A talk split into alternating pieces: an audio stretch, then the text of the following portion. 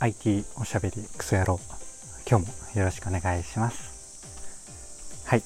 どうもギータです。この番組は聞いてるだけでほんのちょっと IT リテラシーがアップしちゃうそんなお得なお話を日々しているラジオになってます。たまたま聞いちゃったよって方も少しだけでもね聞いてくださると嬉しいです。はいということで最近の習慣の通り朝暑くなる前ぐらいにねお散歩しながら配信をしてるわけなんですがまあ、あのセミの声とかね いろいろな音が入るかもしれないんですがあのそれもねご容赦いただきながら、うん、というかね楽しんでいただけると幸いです。はい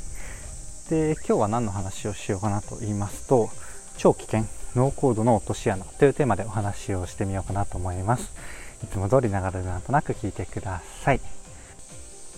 ということで早速本題に入っていくわけなんですが今日のね大きな話の流れとしては最初タイトルのところの結論というか教訓をさらっとお伝えをしてその後にですね、まあ、そもそもノーコードって何だっけっていう話を軽くした上で、まあ、改めてこの教訓に至った経緯といってもね僕のただただ、えー、ミスった失敗談のお話なんですけどそこを話していくってねそんな流れで話せら話せたらなと思っております。流れでなんとなく聞いていただけると幸いです。はい。ということで、改めてタイトルの回収というか、この結論教訓に移っていくんですが、これ何かっていうと、まあ、一言で言うならば、そのノーコードツールで何ができて、まあ、何がどこまでできて何ができないのか、これを把握してやらないと死ぬねっていう、そんな教訓ですね。はい、これにまんまとやられたのが、まあ、今回のね僕の体験談で ございます。はいでちょっとね、あのー、気になった方は後半でその話をするので一旦ノーコードについてお話をさせてください。で、ノーコードって、まあ、パンパンね、ノーコードって言っちゃってますけど、何かっていうと、まあ、よく言われる言い方としては、プログラミング不要で、えー、ウェブサービスとか、ウェブサイトとかアプリが作れるツールだよって言われることが多いんですけど、その一口に言ってしまうとね、実はまめちゃめちゃいろんなタイプがあるんですよね。なんかウェブ、うん、いわゆる LP、なんかこう商品の申し込みページをペライチで作れる、まあ、ペライチとか、えー、それをきれいに作れるね、スタジオとか、ちょっとブログ機能まで作れるよとか、もっとね、えー、いわゆるメルカリみたいなもので作れちゃうよとか、うん、それが Web で、いわゆるあの Google Chrome とか、えー、Edge とか Safari とかで見られるような状態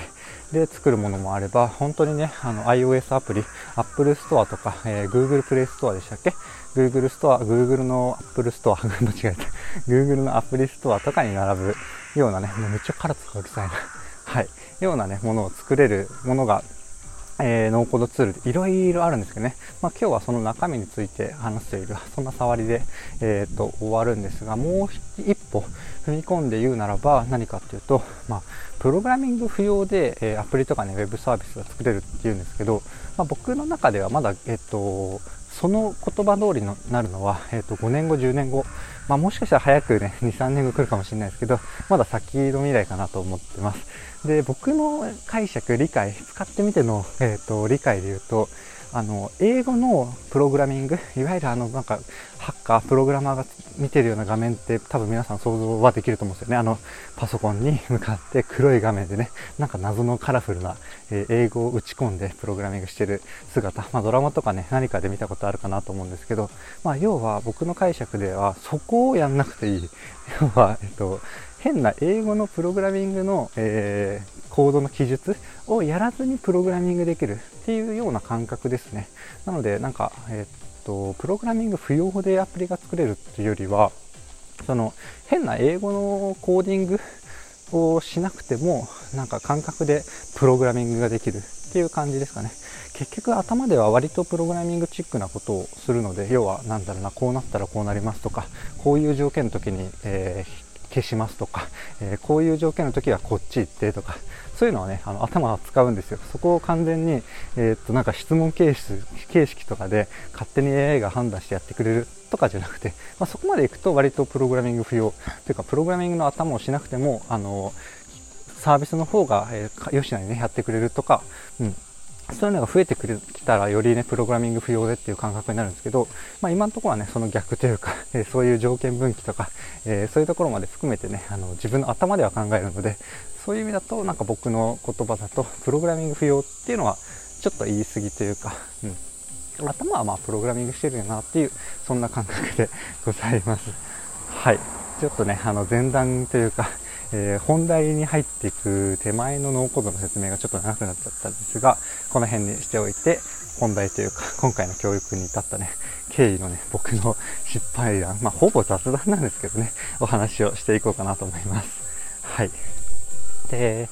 これは何が起きたかっていうと、まあ、教訓の逆が起きたっていう話ではあるんですけどね。うん。まあ、やろうと思ってたことが、そのノーコードツールでできないし、まあ、そもそも、これでも違うツール使うべきだったわっていう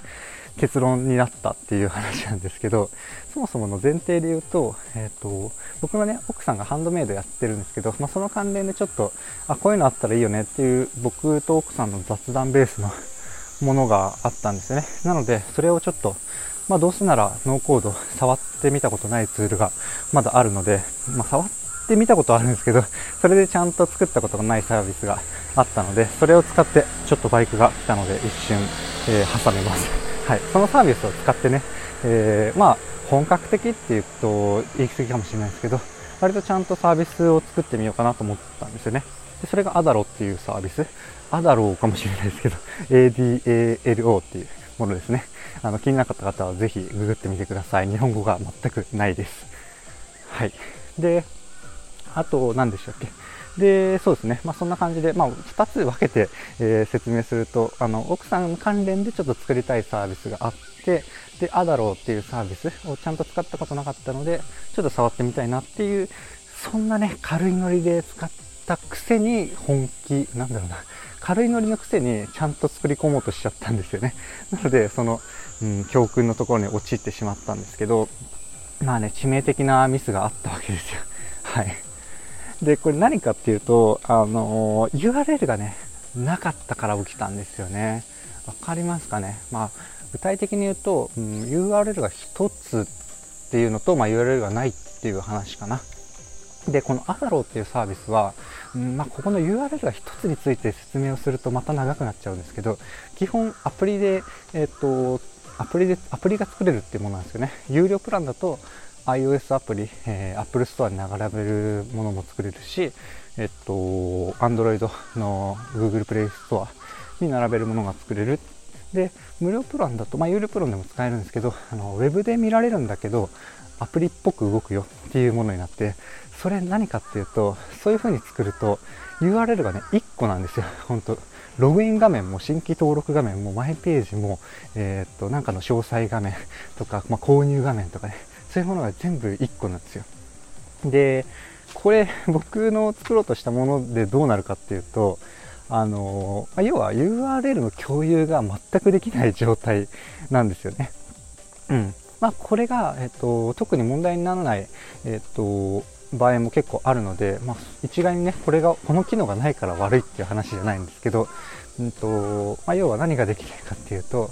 まあ、プロフィール、自分のプロフィール画面を、まあ、なんか Twitter とかね、インスタとか、そんな、うん、サービスだったとして、自分のプロフィール画面をあの共有できないとか、あとはあの EC、うん、ネットショップっぽいものであれば、詳細画面をね、その商品、商品の画面を、えっと、SNS とかでシェアすることができない。まあ、URL が全部一緒なので、えー、そこから飛んでいただくと、まあ、みんながね、また新規登録画面に戻るっていう、あの、悲惨なことになるんですよね。はい。まあ、これ自体はね、多分そのうち改善というか追加機能で、えっと、いろいろなことはできるようになるとは思うんですけど、まあ、そもそもそもというか、現状だとそういう、え、っと、制約みたいなのがある中で、え、っと、僕がね、ちゃんと考えずに始め、ノリで始めちゃってとか、あの、そういうね、こういう機能がちゃんと作りたいのがあるよっていうね、一覧をね、頭の中でこう考えもせずに、とりあえず触りながらやったくせに、あの、作り込もうとして、このね、この URL 共有みたいなものができなくて困るっていう、えー、オチですね。はい。ちなみに僕は20時間ぐらいつけ作って、使って、えー、っと、まあ、アプリチックなものを作って、一通りなんか怪しげだし、じゃ説明足りないんだけど、機能的にはその、えー、URL 共有以外はだいたいできたかなっていうところまで作れたんですよね。でも、ここ致命的すぎてね、まあ、僕が作りたいものに関しては、ここが致命的すぎて、えっ、ー、と、まあ、使うことは今後ね、できない わけなんですけれども、まあね、うん、それはそれとして、今後の話は最後の雑談としてします。はい。で、これでまあ結局教訓に戻ってくるんですけど、やっぱね、そのノーコードツール、えっ、ー、と、ノーコードツール最初にどんな性質のサービスが作れるツール化っていうのがいろいろあるよって話をしたんですけど、まあ、結構発展途上っていうこともあったりとか、まあ、そもそもねアプリをフォーカスしてるのかウェブをえフォーカスしてるのかいろいろ、うん、特徴とかもあって何ができて、うん、何ができないのかとか何が得意で何が苦手なのかってね結構あるんですよね。なので本気で、えーと、ノーコードのアプリを使ってノーコードのアプリノーコードのツールを使ってサービスとかね作る場合はそこまで把握しないと、えー、いけないなっていうところですね。本当繰り返しになるんですけど何がどこまでできて何ができないのか、まあ、何が強みで何が弱みなのかっていうのをねこれを把握して試す必要があるなっていうのがね僕の教訓でございます。で、まあ、といってもねこの教訓バッチリこれ使うよっていう方少ないと思うのでもう少し、まあえー、っとこのノーコードツールに当てはめずに使うとするとまあでもねノーコードねもう当てはまるんですけどやっぱりこういう新しいツールを使うときは多分これ見えないものって多いと思うんですよね。ツールじゃなくても、まあ、ウェブじゃなくてもそうだと思うんですけど、新しいものって。なので、本当に試しと割り切って、この、えー、本当に試しに使うんだっていう分けできるか、えっと、本当心中というか、えっと、そこのできる、そこのサービスのメリットを、えっと、あるメリットね、まあ、例えばノーコードだったらまあ明らかにね、開発スピードが本当に10倍とか、えー、100倍近くになるっていう話なので、まあ、隅が近い。え、そこをね、え、優先度めっちゃ高いんだっていうのをちゃんと自分の中で決めて、えっと、まあ、そのサービスのね、機能の中でやるんだっていうところをね、もう割り切ってやっちゃうっていうことをやらないと、まあ僕みたいなことが起きるっていう話ですね。まあセットでやっぱり肝な機能はちゃんとあのこれノーコードの話になっちゃうんですけど肝なね重要な優先度高い事柄っていうのは最初に洗い出さないと、まあ、その検証とかねその試しに使うんだとか心中するんだって言っても結局死んでしまいますからね はいそこだけはやっといた方がいいなというところですまあ僕はなので試しで使おうとしてるくせにそういうちゃんと検証というか、うん、洗い出しをせずにやってたので、こんなね、あのー、残念な結果になったっていうところでございます。はい。真似しないようにお願いします。っていうところで大体話したいところというか、まあタイトルのところとかね、伝えたいところ伝えたかなと思うんですけど、まあ僕のね、この大失敗したノーコードで作ったアプリの今後 について一瞬だけ雑談して終わりにさせてください。で、結局ね、その後もいろいろ考えたんですけれども、まあ、その致命的な失敗をした後もね考えたんですけど結論どうしようかなと思ったかというと、えっと、ノーノーコードですねノーコードじゃないプログラミングでちょっと一部やろうかなと思いました。でどんなものを作ってるかっていうと詳細はまた別途話そうかなと思うんですがえっとまあメルカリみたいなものって言った方が誰でも分かりやすいかなと思うんですがで販売者と購入者がいるようなサービス。で、えっと、販売者側のなんか出品とか、えプロフィールの編集とかそういうところはそのアダローっていう、えアプリをねそのまま使おうかなという分け方をしてみようかなと思っていてどういうとことかっていうと、まあ、僕らねメルカリだとこう販売者と購入者が一緒ですごい混ざるんですけど、まあ、それをちょっと切り分けて購入者側の購入の画面とか、えー、商品をね見る画面とかを、えー、本当に本当のプログラミングで作ってそこから、えーとまあ、アダローっていうアプリで作ったデータ、うん、この商品1商品2とかいうようね プログラミングをちゃんとした方でそれを取得して表示してねで購入するところまでを本当のプログラミングの方で作ろうかなと今のところは思ってるんですが、まあ、ちょっとね久々に自分でちゃんとプログラミングをするっていうのもあってでなんかこれどれぐらいできるんだろうっていうのがちょっと若干見えてない部分はあるんですが、まあ、見えてないというか、やることはね、今度こそ、今度こそというか、ノーコードで、えー、やらなかったんですけど、ちゃんと洗い出しをして、うん、初めにかかってるんですけど、まあ、やっぱね、うーん、まあ、ノーコードってすげえなってちょっと触り始めただけで 思っています。やっぱ体感10倍以上、こうなんか頭に考えたことをすぐ実現できる。なんだろうな、これをやろうと思って、ノーコードだと5秒でできることが、プログラミングだとね、全然もう、えー、1時間かかるとか、そういうレベル感の話があったりするんですよね。なのでなんか、いろいろなんか考えては消えて、考えては試してとかやりたい僕の頭、僕の頭の構造からすると、そういう意味ではね、ノーコード結構合ってたりするんですよね。だから、まあ、ちょっとプログラミング久々にやって、購入者側のページっていうのをちょっと作ってね、あのー、決済プラットフォームのストライプとかと連携させながら、えー、クラウドファンクションっていうね、Firebase という Google のサービスとかを使いながら やっていくわけなんですが、まあ、一個一個がね、呪いんですよね、やっぱ。自分の頭のスピードに近づけたい。で、これを実際にやろう、実際にプログラミングの領域、えー、ノーコードじゃなくやろうとすると、まあ、お金がめっちゃかかるんですよね。エンジニア、例えば、えーと、5人10人とかね一緒にチームを組んでやるってわけなんですけど例えばね5人とか10人とかチームにした時にうんなんかチームワークによりますけど